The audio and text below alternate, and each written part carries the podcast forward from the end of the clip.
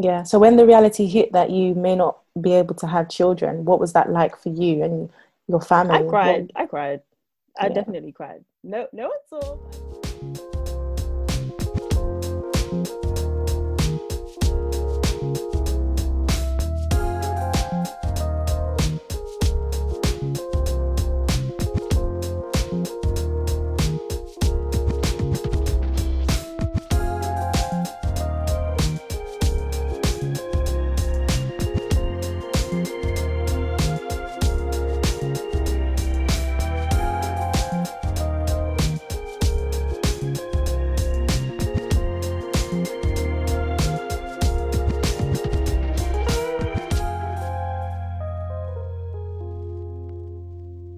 Welcome back to the Birth Booth podcast with me, your host, Annie.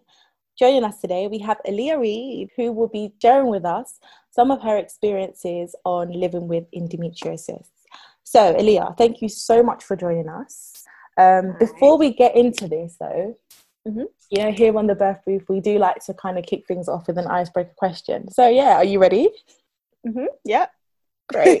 Nervous. What's the icebreaker? You know, I really had to think about this one. I was like, oh gosh, I can't think of one, but I've got a good one. So, what is your biggest addiction and why? Oh, you can't do that on this show. You can't. oh my gosh. I think right now, because of quarantine, it's actually sugar, cakes, chocolates. I, do you know what is really bad? Because I'm going to preach on how bad it is for the woman and anyone with endometriosis, but it's actually, I've had, do, do you know what today? Sorry, I'm ranting now. Today, I woke up and said to my boyfriend, it's no sugar Tuesdays.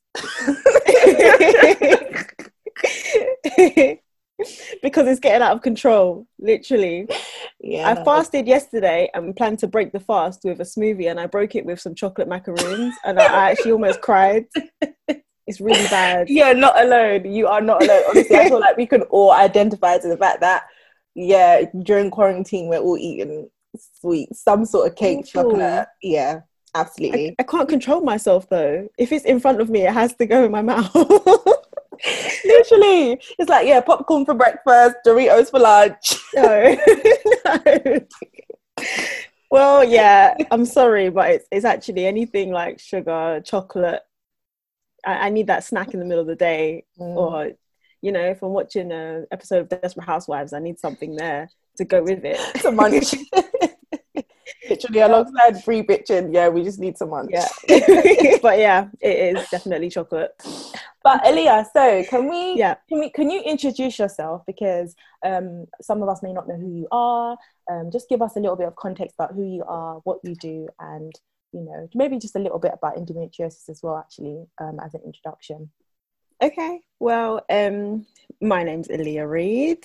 Um, online, I go as Endo Mum. I have my own Endo Mum page, which is dedicated to mothers and women suffering with endometriosis. It's actually more towards endometriosis, but um, I realized there's a link between fertility and endometriosis, so I went with the Endo Mum.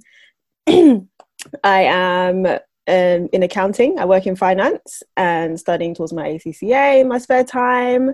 I'm a new mom. My baby's 10 months, and quarantine has been very awful with ups and downs of Yeah.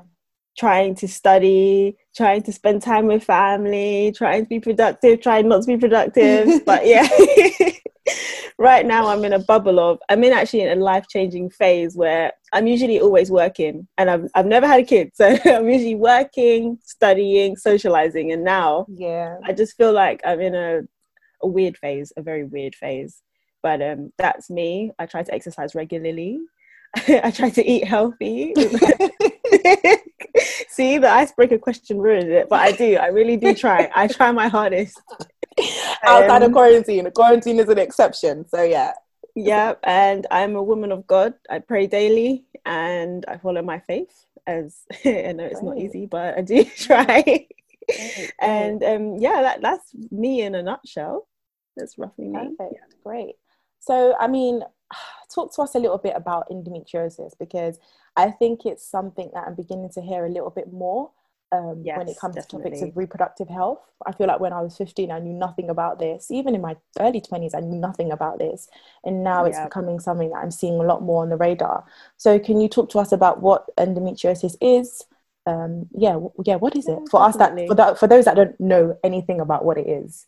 Um, Well, yeah. the, I have it, and the first time I ever saw the word written down on a piece of paper, I was like, break I, I was, yeah, I was actually 19 years old, and I haven't been living with it from when I started my period, basically. So, yeah, yeah, don't feel bad if you don't know, if you've never heard of it. Um, and to be honest, for a lot of women, it's a it's a light bulb moment. It's like, oh my gosh, there's that is the thing that you know when you have something wrong with you and you put a name to it. Yeah, kind of opens up this whole like it's kind of like you grieve it because it's like ah i have this thing. I'm a part of this group of women now. But at the same time it's like a sense of relief.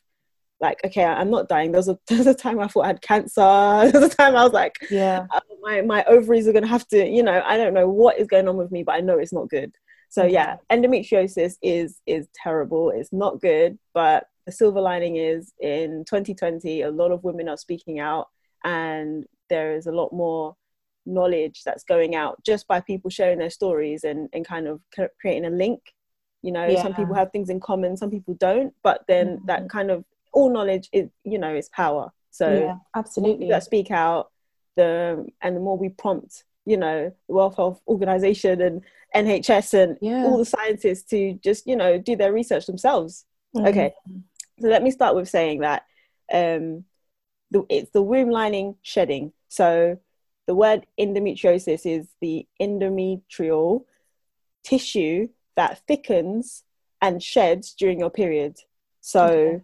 you know it sheds every month and with women with endometriosis it sheds it, it spreads other places and attaches itself. It's quite sticky tissue. It's Okay. blood. It's it uh, you know i'm not a doctor. I can't go into detail.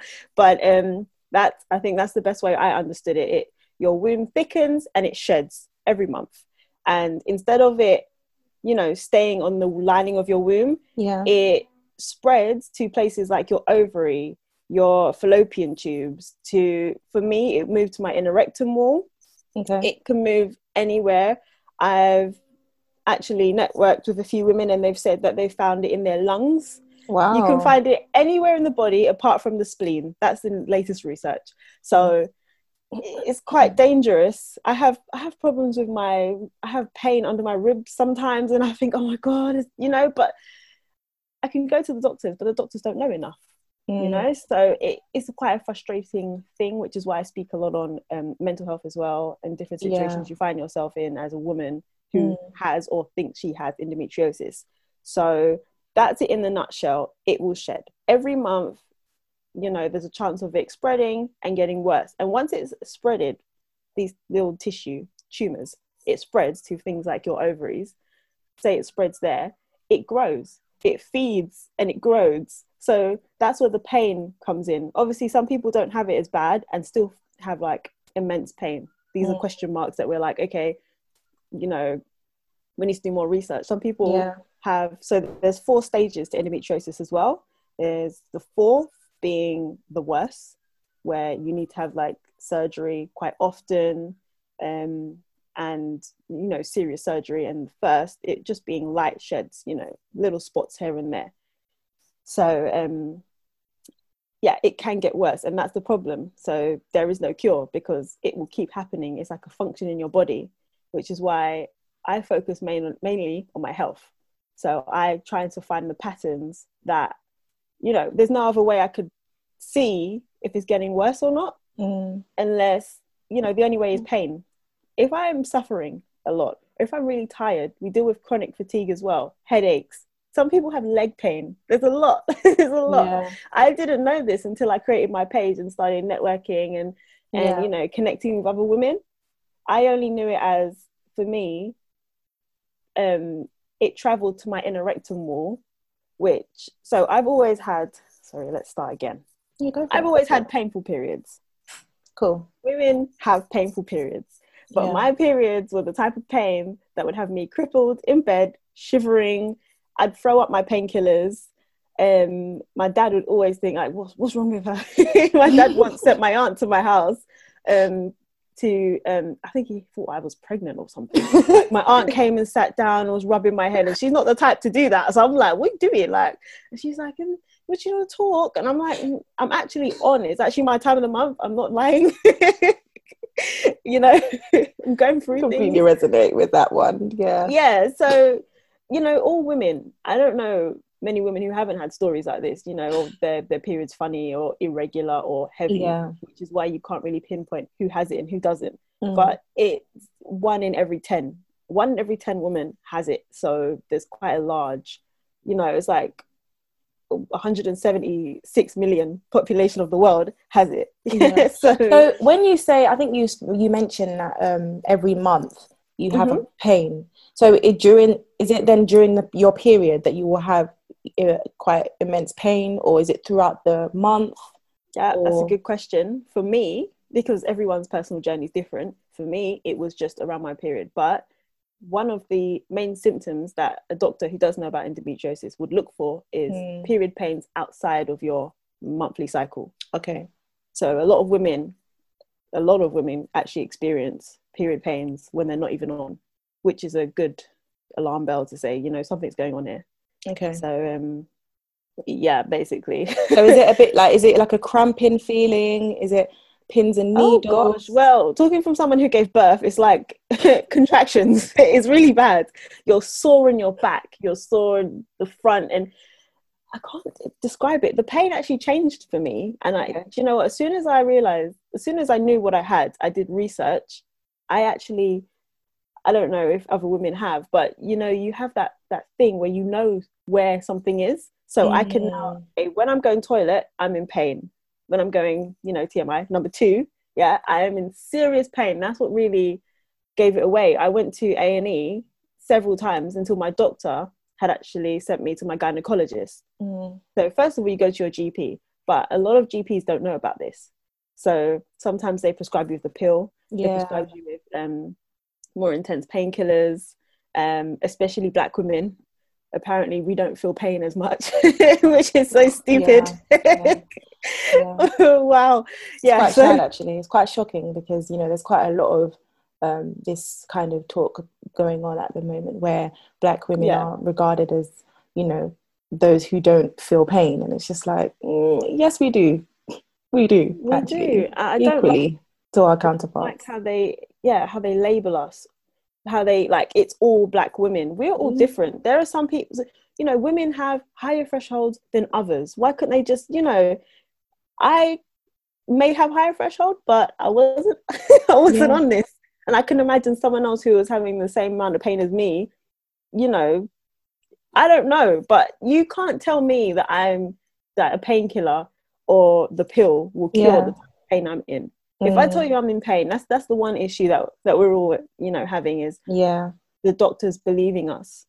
Mm, So um, a friend actually messaged me to ask, how do you start the process if you think you have endometriosis? mm, And I had to actually prep her to say, you know what, you need to go to your doctors. You need to go to your doctor, and you need to, but also you need to have your own back. You need to have a journal. You need to write down your symptoms on each day. Every time you feel, even if you're feeling tired, if, if you're feeling pain anywhere, okay, write it down and um, write down also have a food diary as well okay, because i'm big on what you eat affects your health. Um, i have Absolutely. another close friend who was in and out of surgery. She's had about five surgeries and she went vegan and she's fine so well she's not fine she still has it but she hasn't gone back to have another surgery yeah.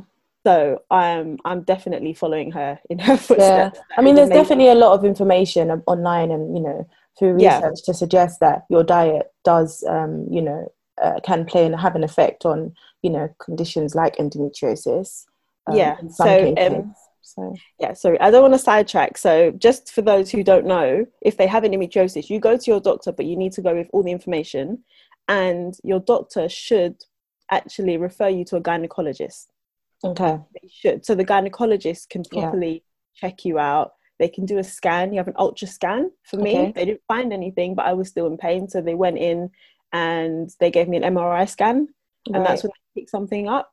And the sad thing about this again is you will not know if you definitely have it until they give you a laparoscopic surgery, which is a keyhole surgery. right. Yeah, so for women who think they have it, definitely the doctor's the first stage, but Mhm. it's tough because doctors only know the pill, painkillers, and other other options. Yeah. Okay. But after the doctors, you get prescribed to your gynecologist. Okay. As for the food you're eating, um, again, back to black women, we have a lot more estrogen in our bodies. So it, it feeds off estrogen. You need to lower the amount of estrogen that you are eating and pick up habits and meals that are high in anti inflammatory foods. Yeah. Anything anti inflammatory, run to it because that's what this is inflammation of the womb. I remember when you were like, "Oh my goodness, something's not right." Well, what? Yeah. What do I do?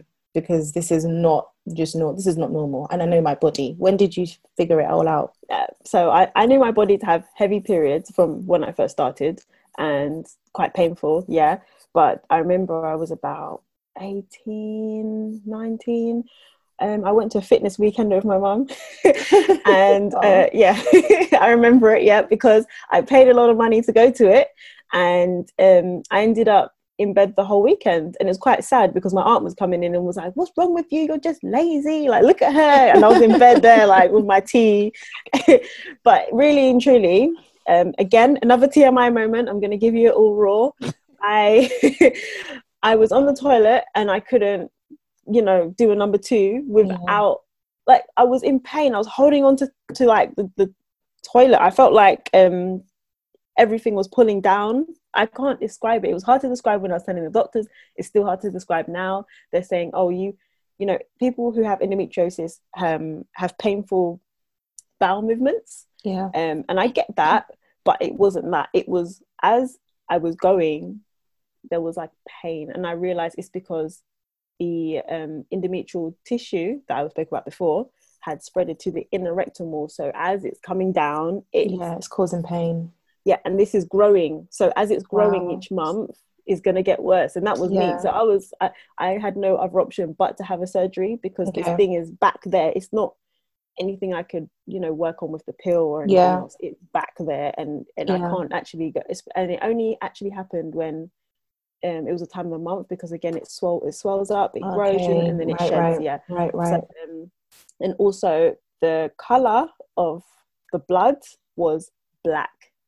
So that's when I laid in bed and I started to cry. And my mum said, "Oh, um, I, your auntie has something similar, I think." And and my auntie didn't have any children. So then I thought, "Oh my gosh." you know, that's Like when my that's when my brain started. Yeah. Oh.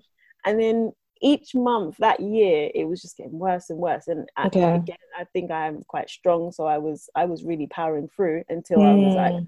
I can't go. I'm not going to the toilet. You know, you're scared to go to the toilet. yeah. Yeah. So I went to A and E. They gave me really strong painkillers. Didn't work. Went to A and E again. A couple months Oh, later, goodness. and then the man. It was actually a man. Imagine how shocking that is. A man. He wrote down, "You may have this." It's Africa bad as well. You may have this, and I was like, hmm. And then I googled it, and oh my gosh, it was just scary. That's how I realized I may have that. So then I went to my doctor with this piece of paper Yeah. and proof that I've been to A and E these many times, and he's gone, okay, cool. And I'm at the time I'm on private health, so I went to Bupa. They sent me straight to Spire Roding Hospital in Essex, and my gynecologist took it from there. Yeah. Um, even with her, it was hard because again, it's difficult. You we had the ultra scan, couldn't find anything. Um, Okay. because it's in the, in the rectum wall and it was stuck other places. It was only when I had the MRI scan, which is weird. Why would you have an MRI scan for your ovaries? But here we are. Yeah. and then Wow. and she put me on the pill.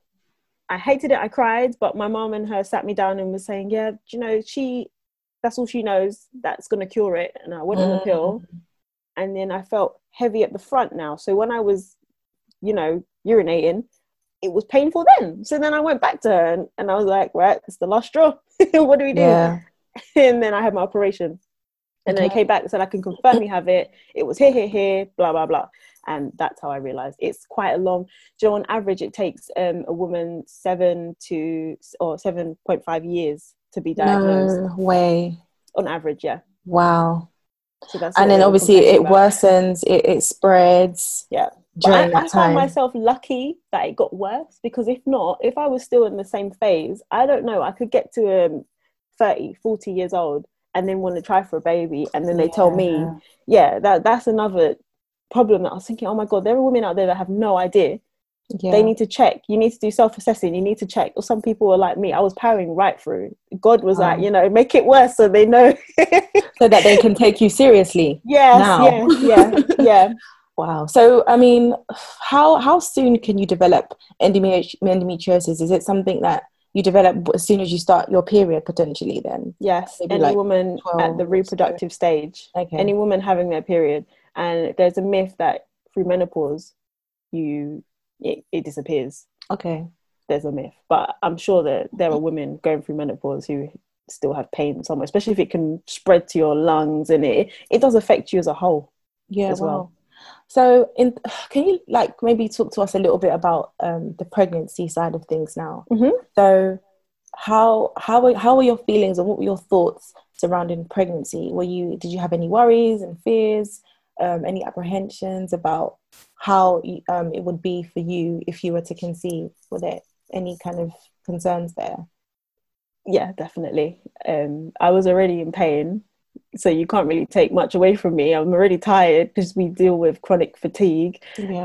um, I'm like, okay, what's next? Okay, you, the, the doctor, my doctor, she said, um, I suggest you have babies younger. She tells us, oh, I say to all my patients, you know, if you have endometriosis, to start planning. Obviously, don't go now. Wait until you're ready. But uh, you could see that she was like, yeah, you you may struggle. And then she went through the procedures. And as a as a 19 year old, to be hearing Yeah. IVF's an option, adoption's an option. Mm. I'm scared. Like, all right, but and the thing is, I didn't want children. Anyone who knows me, I would rather jump on a plane and disappear.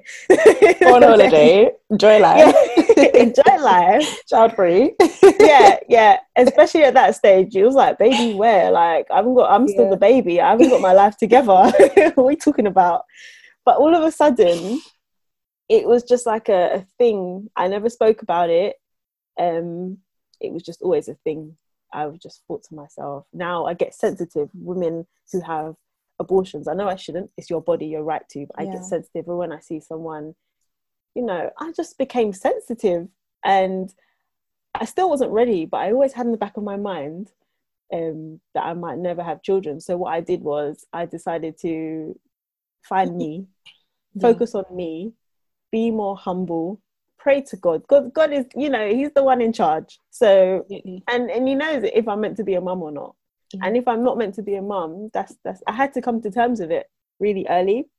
Mm. Also, I'm I'm dating now, so I wasn't wasn't with anyone. I was in the beginning, but that was awful. So we moved. you know, again, partners need to support their women, especially if you have endometriosis. I know some men are pretty um, selfish; they don't really want to understand. But it's quite interesting that God sent me my partner, who, like, it was awkward. It was awkward because imagine dating and you don't you don't know if you have children, and I feel Mm. like for him it might not be an issue but for me it's always in the back of my head. And i feel like as you get older and, and especially if you're from like an asian or african heritage children's like you, you get your degree you get your house you get your man you get married. Yeah. where are my grandchildren you know that's what it's like. So you know especially if you have fear of disappointing yeah it's really hard but um yeah yeah it was yeah, children was a it did it did affect me but no one saw Okay. no one saw. I definitely went out and lived my life. I was happy, but Mm. in the back of my mind, I was thinking, you know, Yeah. So when the reality hit that you may not be able to have children, what was that like for you and your family? I cried. I cried.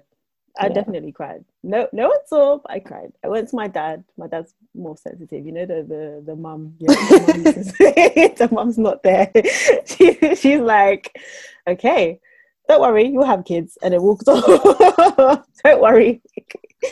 yeah, my mom, she said that she had like a sister. and oh, I had, I had all three of you. You know, you know, she wasn't as sensitive, but my dad was like, oh my gosh, you know, and I was just like crying. I was, I was down for a while, but yeah. Did you think? Do you think it affected your mental health in any way uh, at the time? Yeah, it did. It did. I, I can't describe how it, how it affected it, but I know in the back of my mind, I'm not gonna have children. So I'm gonna go out tonight. I'm gonna go have yeah. fun. I'm not gonna, you know, it kind of sidetracks me from a few of my purposes, which is what I'm trying to seek now. Mm-hmm. But for the longest, I'm traveling the world. I'm enjoying myself. I'm meeting new people, and I'm focusing on me and trying. I feel like I was trying to deflect and find peace in myself, and it did work. And I think I became a better person. I know some women who hear that news and go into deep depression it's like one in four people who have endometriosis go into depression. that's a new study as well. That's that's the good thing about 2020 with with Instagram and in the web that you find out a lot. You get to survey people a lot. Yeah. It is actually really hard on a lot of women. Mm. I'm more of a proactive person. Yeah. And if I feel sorry for myself for too long, that's where I'm going to depression. So I'm just gonna go. I'm gonna exercise and focus on my body and my health. Yeah. But yeah. I feel like it was a driver. It did help. It, and to see other women with so many children and go, no, you have babies. It yeah. really hurt me, but I just mm-hmm. smiled. I was like, you know what, you're right. And then, yeah, I move on. So mm. it, it, does. It affects all of us. You just Absolutely. have to think if someone told you that you may not have children, what you mm. hear really is, I'm not having children. You yeah. don't hear, because usually it's like the furniture. Mm. It's the furniture you have. You have this, you have that, you have that, and then you have babies when you're yeah. when you're ready. So hearing that at a young age was hurtful, and then doing my research and finding out there is no cure, and it does progress and gets worse. And you may go in and have another surgery, and yeah. surgery can give you um, scarring tissue, and it can yep. affect things. And if the in, if the tissue if the endometrial tissue spread into my fallopian tubes, it's gonna. Then I heard other people. It's going to um, affect your chances of conceiving, and I've heard other people's stories. So straight away, I went into just health mode, exercise yeah. mode, I was doing that, doing that, doing that. And then I went, you know what, sod it, I'm going, I'm going on holiday, I'm going. I need to get out. I quit. I actually quit my job. I started doing contracting accounting, so I would just, just take on like six month roles, and then I'd go. I would just go, and I, I best years of my life. I, I'm, you know, I can't imagine what it's like for people who can't do that. But yeah. I tried to be proactive because at the end of the, the day, for someone who is going through something, you need to hear this you're gonna die at some point. Quite morbid, but your time here on earth is not forever. So if you focus on what you don't have and not what you do have, you're gonna make your time here awful. It's gonna it's yeah. gonna eat your time. I feel like it goes back to what you said before though about how much emphasis our cultures put on having children. It's quite it's an important culture. thing for us. Yeah. You know, it's almost like if you can't have a child, then you're deformed in some sort of way. And, you know, mm. I feel like we really need to eradicate that stigma in our culture. Um, and a lot, and, I think that's what also contributes to the, the depression of not feeling like a, a woman, um, you know, quote unquote, because you yeah. may not have the ability to conceive. Um, so, I mean, what do you do in that case? I mean, you said you were able to, you, know, you kind of internalized it in your way, but I guess to someone who, mm-hmm. where the reality is hit hard and it hurts, and maybe they mm-hmm. are sinking into a depression that's quite deep and struggling to get themselves out of it. I guess mm-hmm. what's your advice for women in that situation, really? Join a group there are women on online that have endometriosis, you definitely need to join a group. When that, when that was first offered to me, there were loads of charities and loads of groups on Facebook. You know, I was 19. I was like, I'm not joining a group. and to be honest, the, the idea of joining a group for endometriosis scared me. It kind of felt like, you know, they have those cancer groups and those, it was kind of like support group. It made me feel like this is really serious Mm. And I kind of run away from things like that. So I, but I would, if you are actually really depressed, I feel like me and myself, me sharing my story helps. When I when I realized that I had endometriosis, I spoke about it. I was quite vocal. I was like, I have this thing. I don't even know what to yes. do. And then loads of women around me were like, I have it too. I have it too. I, I actually found the woman who was babysitting my younger sister. She was in this house every day. Had yeah. it she had like near to stage four. Okay. And one of my work besties had it. and then the receptionist at work had it. I was like, quite common. Yeah. So what I did was I spoke to them, and again, none of them had children, which was an issue for me. And like I said, I didn't show it, but I thought to myself every time I met someone who was without child and said they had it, it was like a shit. like, yeah. sorry, can I swear on here? I was just like panicking, and then I'll just move on, you know. And I was desperately looking for someone who has it with children. I mean, with um with endometriosis, is IVF an option? Can a woman consider yes. IVF? Yes, at my my work bestie, she has had two children. She's oh, wow. on her second. Her first okay. one was IVF. The second one, I can't tell you, I wasn't that intrusive this time around. You know, okay. in quarantine. hey, congratulations. yeah, that's all you need to know. yeah, yeah.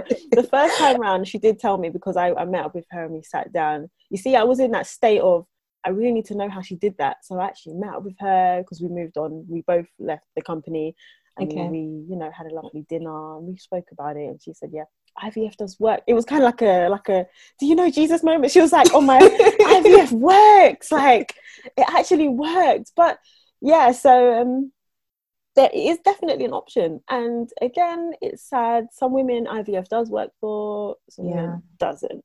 But.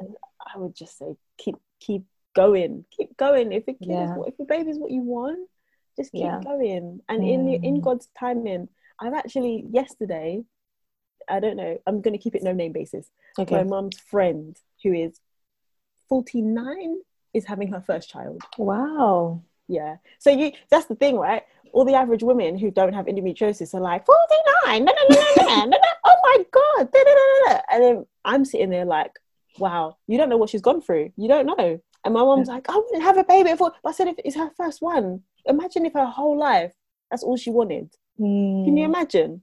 And now God has blessed her. Yeah. You know, I'm just, it is actually, Absolutely.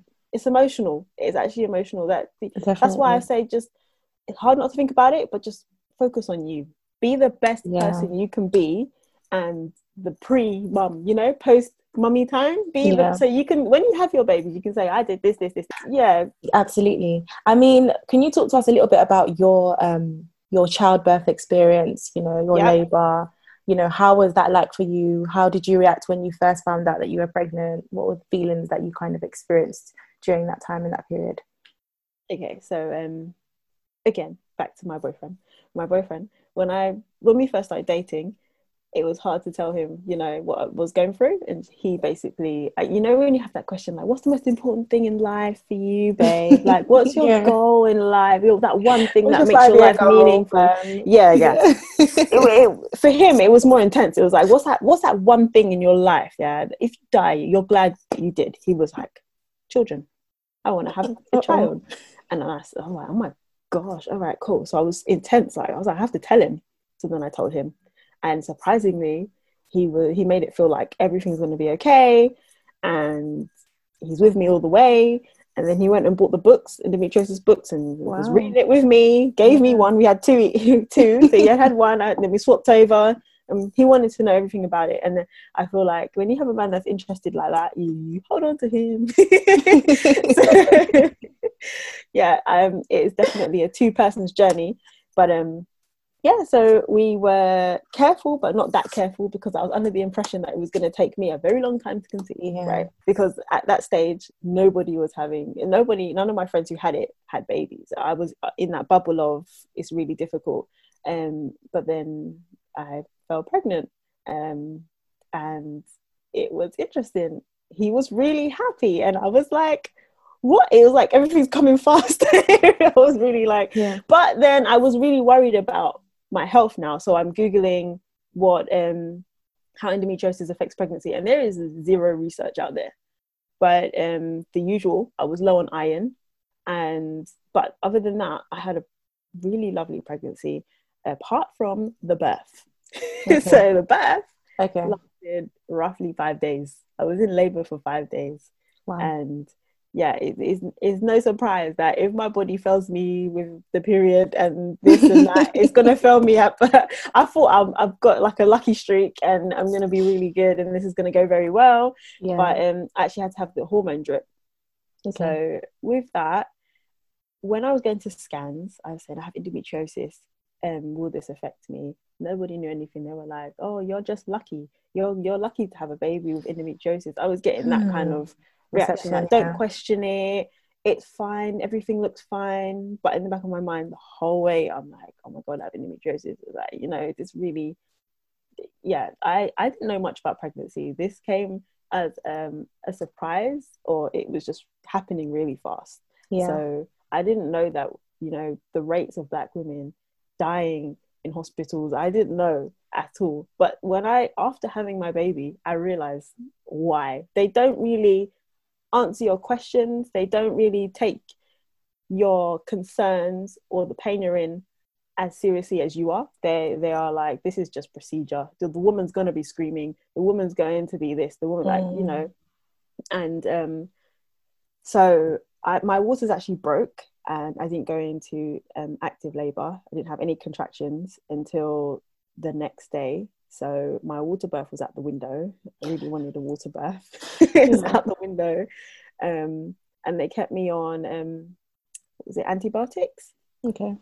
um, and they, I was on antibiotics for about five days, and I don't know much about antibiotics, but I know it's not that good for you. so, um, Five days is a long time to be on five, antibiotics. yeah, to, to be on antibiotics, um, and then and that was because the hospital was full. So this is October. Don't give birth in October. Everyone's born in October. Or the new year babies coming out. yeah, yeah, yeah. So um, yeah. So then I was um, I had antibiotics for five or what was it about three days actually because they didn't put me on until um, I was induced. That's the word, induced. So I was Yeah. induced. That still didn't work. So you know, everyone's like, "Oh, when you get induced, it's painful, it's horrible." I had it. I prepared myself, and nothing Yeah. happened. So um, yeah, uh, after about three days, four days, I was put on the hormone drip and um, did gave birth that way. Okay. Um, my experience wasn't nice. Um, I remember being, you know, treated quite roughly because I had my epidural. I couldn't feel beneath my waist. Yeah. So when they were like poking and plodging, it was quite aggressive Mm. and I'm I'm far from the aggressive person, you know. So so um my back was in a I was in a lot of pain on my back. I was complaining, complaining, and they did nothing. They were like, "Yeah, that's that's what's supposed to happen." And uh, I was saying something's not right. The baby's heartbeat kept going up and down, up and down, and the they just kept looking, checking, leaving, looking, checking, leaving. There was a time where a guy from the theatre so I thought I was going to have like a C-section. The guy Yeah. with his full suit came out and and was checking and and he was he was the one that was rough. Like I said, we can't hear the heartbeat, so he he tightened the belt. You know the belt. The um, yeah, yeah, for the. CTG strap. Yes, the CT. Yeah, that strap. He actually tightened it to the point where I could barely breathe. I'm giving birth, and this guy has tightened my belly. I, I wish I got his name. Oh my gosh! If I go back in there and see his face, yeah. So yeah, and then I, I was like, I was, you know, you're drowsy, you're giving birth. I was like to, my boyfriend, I was like, it's too tight. You need to like do something. Yeah. you need to do something now. And then at the same time, the baby's heartbeat was. I, so it wasn't until I started crying. Yeah, my boyfriend. He, he remember he's been up five days with me. Yeah, so he's called my mum. My mum's come in and she's just like, no, no, no, no. She's coming all guns blazing. My mum's just Mm. very Good. formal You need that. you know yep and she's like someone needs to check her and i said as soon as she's walked in i think the baby started to crown but Okay. they told me that i wasn't going to give birth until that the next night but um so this is like uh, what is this? Sunday morning. The baby's mm-hmm. head is crowning. They told me oh, you're not going to give birth until in, in the evening because obviously in the hormone drip they can change the drip and they can do it Yeah. for you. Yeah. but clearly they messed something up because the baby is crowning and it's like 12 or 11.30 roughly.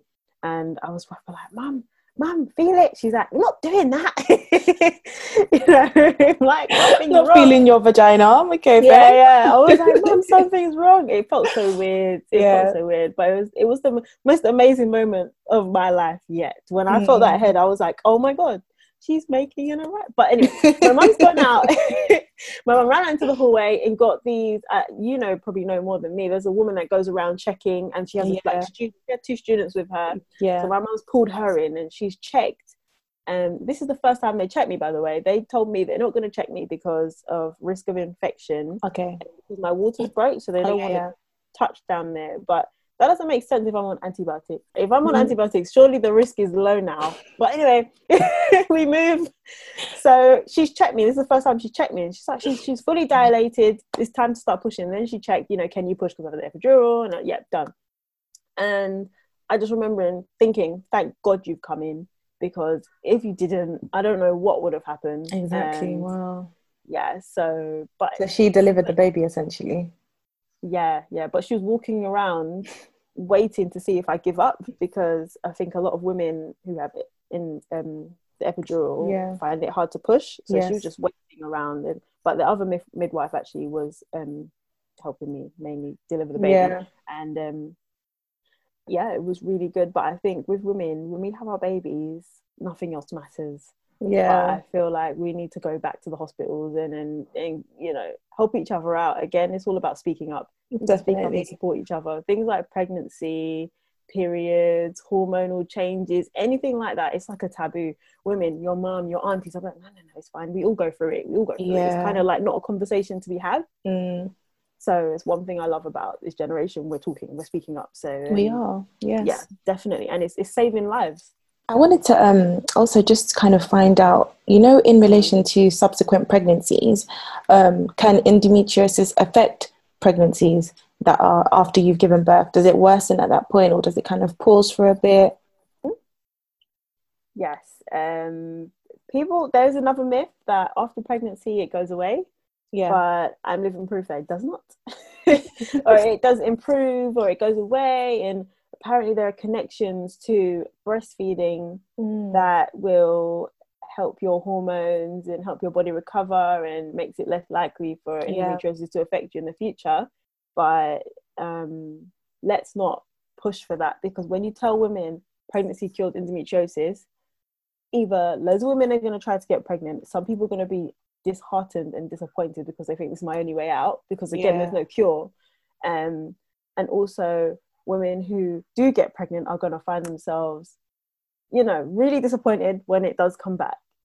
Um, so no pregnancy does not get rid of endometriosis but the myth didn't come from you know thin air. I'm sure someone has had a great experience with pregnancy and endometriosis. Yeah. but yeah I'm, I'm not going to confirm anything because i know what it's like. One Yeah. person it works for one person but it definitely doesn't work for the other yeah there, there, it's true some women probably did you know have a better period I, I did shortly after my pregnancy my periods were perfectly fine my Mm. baby's now 10 months i gave birth 10 months ago and my Yeah. periods are awful as you heard like i was just in Mhm. bed i was just oh my gosh i was in pain and Mm-hmm. Do you take up- anything to um to, to manage the pain? Are there any pain relief or anything? Um, so I used to, but now what I do is I have purely green meals before my period okay. and I stick to so I'm Jamaican, so tea cures everything. Although it's not going to cure it, drink tea. Um, we no, we don't even have the tea bags. We get ginger, chop it up, boil the ginger, yeah. um, garlic for the immune system because we're in COVID. I will just get teas and yeah. But do you know what? I I have taken painkillers lately. Actually, I used to throw them up, but I don't anymore. okay. But um, I don't really take. It's the last resort. It's basically the last resort. What I do Yeah. is I I know my period's coming. I'm drinking water uh, all day long, flushing it through, getting the blood flow going. I'm, I'm eating healthy. I'm trying to stay away from chocolate, even though you know that's hard. yeah, but you know what? Yeah, if I have a chocolate bar, I know I'm going to be in pain. If I have a chocolate bar like the day of my first period, it, yeah. and anything that interrupts your bowel movements as well, you Mm. know, if you're lactose intolerant or if you, you know, anything that makes you gassy or bloated, stay away from it. It's anti-inflammatory foods that you need to stick by before your period and afterwards. absolutely. So- it's so it's so interesting because Mm, even just in light of everything we've just spoken about, everyone's body is different. You yes. know, and you know, it's Yes. interesting because your experience could be like completely different from someone else's experience or yeah even better still you can maybe have some shared experiences but you know somewhere down the line you guys kind of go your separate ways or you you know the, the kind of you know experiences differ so yeah just kind of off the back of that do you think there is um is any inheritance linked to endometriosis like is it something that runs in the family or do you reckon it's something that um, anyone can, can can can contract at any stage? Is there a reason why people have it?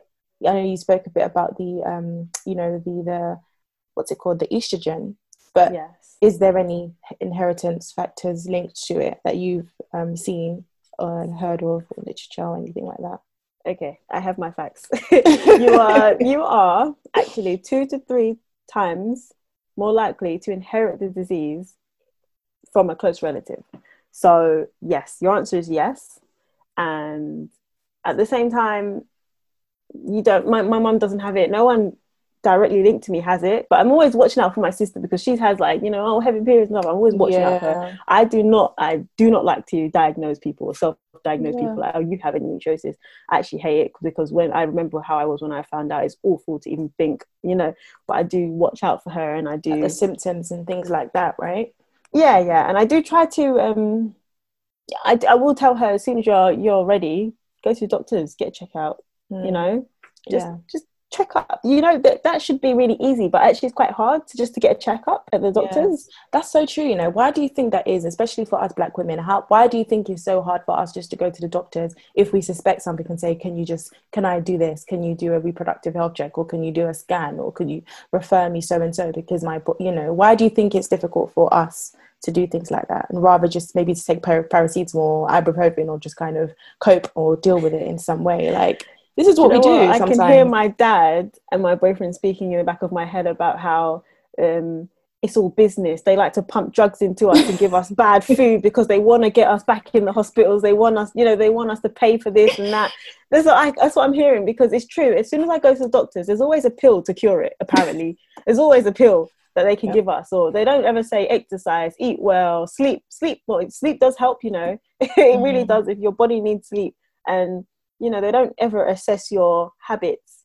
It's true. So um, it's difficult because the doctors have been taught in a way that you know for it's every issue there's a yeah. um, there's a pill. There's, there's something for every issue. Yeah. Yes. There's actually a you know it's all med- medical. It's all mm. pills medicine. Yeah. So that's why and it, that's unfortunately for endometriosis there is no no pill or no any medication yeah. that can that can yeah. save us my question is that even with endometriosis right mm. i mean so if you have a really for example one of the symptoms are very heavy periods or even perhaps a lot of pain but the thing is mm. if you ha- if you have if you take a pill or any form of contraception then to mm. some extent that will if I'm getting this correctly, that will then limit the symptoms, isn't it? Expressing themselves yeah. because you're not yeah. having a real period, and you obviously because you're not, you're the lining isn't thickening, so you're not even gonna have maybe uh, the pain. Isn't is is that correct or? Is that yeah, would it hide the I'm, symptoms to some extent if you are on the contraceptive? Um, yeah, you know? definitely. Um, I, I'm a problem child, so what I did was I took the pill, yeah, and then I came off because as soon as I felt, you know, when you mm, first start taking the pill, I don't know if you've been on the pill or you're on the pill. Yeah. You're really bloated. You feel horrible. But for me, I could not take it because already with endometriosis, I'm already bloated all the time. I'm already having flare flare ups. I hated the fact that my stomach is like this, or I feel heavy. I feel I felt so weird. Yeah. And I did my research, and the pill depletes nutrition. It takes away a lot of the substances. Mm. So you know the things that's naturally supposed to be fighting this endometriosis that you have or anything just a normal woman any you know nutrition and all of that is fighting any disease or any issue yeah. that you have in your body. When you take the pill it kind of draws that away. So yeah. anyway i came off the pill and my my symptoms became like really bad. That's why i went straight in. Yeah. i was like no no no no. But, so what it did was i felt like it masked the the actual symptoms. Yeah so um, and that's true it does. So it doesn't take it away it doesn't cure it it just stops you from feeling what's happening to your body. And um, although you know i'm not going to tell women to come off the pill because then you will have like overpopulation. But but, um, um, but it's quite horrifying that you're given the pill um, when you have endometriosis because I feel like as human beings, we need to know what's going on with us. Definitely. And so when they prescribe me the pill, it's like, you're not real, just deal with it. you know, take the pill, it will go away. But then when you come off, and that's the issue, right? Some women, because I remember my doctor talking to me because I'm quite, I told you I'm a problem child. I was questioning, questioning, questioning, questioning. And he was saying, you can go on for 10 years. And I said, because mm. I remember speaking to a friend about it, and they said, yeah, my friend was on the pill for 10 years, came off, and she's infertile. So I got scared, you know me. I got scared. I went into the doctors and I said, you know what? I'm not going to go on the pill for 10 years. And he was like, it's fine. You know, one of my patients were on it and they're fine, they have baby and la la la la la. Yeah. And I thought to myself, how mm-hmm. dangerous is that to go on the pill yeah. for 10 years? Do you plan on having maybe uh, more children um, in future? Is that something oh, you're considering? Definitely. But yeah. um, yeah, definitely. But in the future, right now we're in a crisis. I don't think you know reproducing any more than I already have would save me. But um, I, I would, I would, I definitely yeah. would, because yeah, once you again, once you've been told you can't have, you're gonna want in abundance. But yeah, um, so you will have seven, right? We're gonna see no, no. I'm still me. I still want to do me. I don't want to have seven, yeah. it's funny, yeah. The man always wants 10, 10 a football team, but the woman's like, uh, you know. and then giving birth is quite scary. The more that you research, especially as a black woman, it's quite scary. Absolutely, yeah. With the yeah, statistics so now, yes, it's quite it's, alarming. scary. I wasn't aware at first, but then afterwards, I'm looking and I'm thinking, what? Really? That's why yeah. this happened. You know, they're like, oh, they don't believe your pain. I told her I was in pain and she ignored me. You start making the connections in your own experience. Like, oh, yeah, yeah that time, oh, could have really yeah. gone sour if uh, I didn't X. It's, it's yeah, shocking. so I'm, I'm quite, I'm actually, to be brutally honest, I'm scared. I'm actually scared for the next one. This one, I'm so happy that, that you know, it, it happened and it went well. I, yeah. I, I experienced the heart rate dropping and all that. I experienced not knowing whether this is going to turn out well. Yes. Some women go and give birth is fine. But having that experience where you think, oh my God, she might not make it, I might not make it, it's it's the worst. Definitely. Especially in light of, you know, everything that we've seen on in the news and on social media. I feel like a lot of women are now very apprehensive and fearful about going into um, you know, into birth. And and, yeah. and, and I feel like I kind of yeah, their their their concerns are a legitimate concern, absolutely. But fear is one of those mm. things which I try to encourage women not to have because that will automatically put you in a situation where you're kind of you're worrying and that's not good for the health yeah, of you or baby so it's very important to kind of be optimistic and try and go in there with you know with a clear mind and and hoping for the best and expecting the best you know and, and yeah. demanding for your rights to be heard and demanding for your care to be A1. And we have that. Um, and we should mm-hmm. demand for that because we deserve that. We deserve that. We deserve the best. No one should ever make we us do. feel like we we're less or other. No, we're just as equal and entitled to care because we pay for it, or sometimes we, you know, even if we don't pay for it directly through private, we do pay for it during, uh, you know, via our tax, and black women work very, very mm. hard. So, you know, yeah, we do. you know, we're just as entitled as everyone else. And I, yeah, I don't really, yeah, that notion of fear. I'm just like, guys, please try to sway away from that because that's that's not going to help us. Um, yeah, fear. But it's again, it's the reality. It you're like um, you're you're ad, you're advocate for you know, it's true positivity. I am as yeah. well, but at the same time, I remember I had like um a young black woman who, when I first went in, she made it feel like everything was going to be fine, everything's great. And then these other women came in. Yeah, there was actually another English lady. She was quite old as well. It was quite an elderly woman, elderly yeah. woman from the UK. She made me feel, but there are some women that came in, and so it's all about your your midwife. It's definitely all about I your agree. midwife. Yeah so that that is it. Um mm-hmm. all i can say is pray. Yeah no, definitely definitely. And you know hopefully by the grace of god we see we we experience great midwives you know when we're about to have our labor there needs to be a change and i think there will be a change i yeah, think. Absolutely. yeah yeah we look Especially forward to with, that. Yeah there needs to be. With our hopefully with the black lives matter movements there'll be changes in the police force and there'll be changes in the hospitals there'll be changes in the schools. I'm telling you i want to live to see it honestly. About standing up and having a voice. It's, it's, women like you and me who just do our little bit. Like i'm your average like you know i'm doing me i'm having my baby i'm working i'm studying i'm doing me. But at the same time I'm, i've thought to myself this, this is not a business. This is a i want to educate others. I want to share my story. I want to try and you know provoke change. Um, the more we do have conversations in our social groups, in our friendship groups, in our cohorts, then the better because that's when we start to bring a lot more awareness. It always, it always starts with awareness because once we can start feeling comfortable enough to talk about things outside of ourselves, then we can empower other people, encourage other people, you know, and start to advocate which is you know what you're doing advocating for you know for, for women to speak up and to speak out and, and to say and to say things and be vocal. And that and that is that's powerful. You know when we have women speaking their truth and being open and talking about their experiences yeah. it is is powerful because they act on it you know. So yeah i mean we're coming to an end now Aaliyah, honestly, yeah. it's just been such an amazing conversation. It's been so insightful, and I am so. Talk, I? yeah, but it's good. Literally, keep talking. Don't stop talking. I'm a talker too, right? So I can completely resonate with you. This is why we're doing this. It's a good thing. But yeah, honestly, yeah. Um, you know, thank you so much for um, you know for, for, sharing your experiences and your journey with us.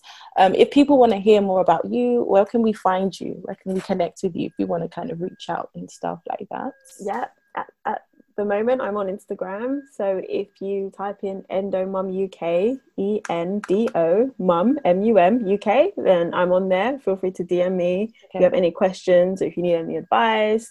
Um, yeah, I'll be there. Great. Well, honestly, thank you so much, Aaliyah. It was a pleasure. Great. Right. Thank you for having me.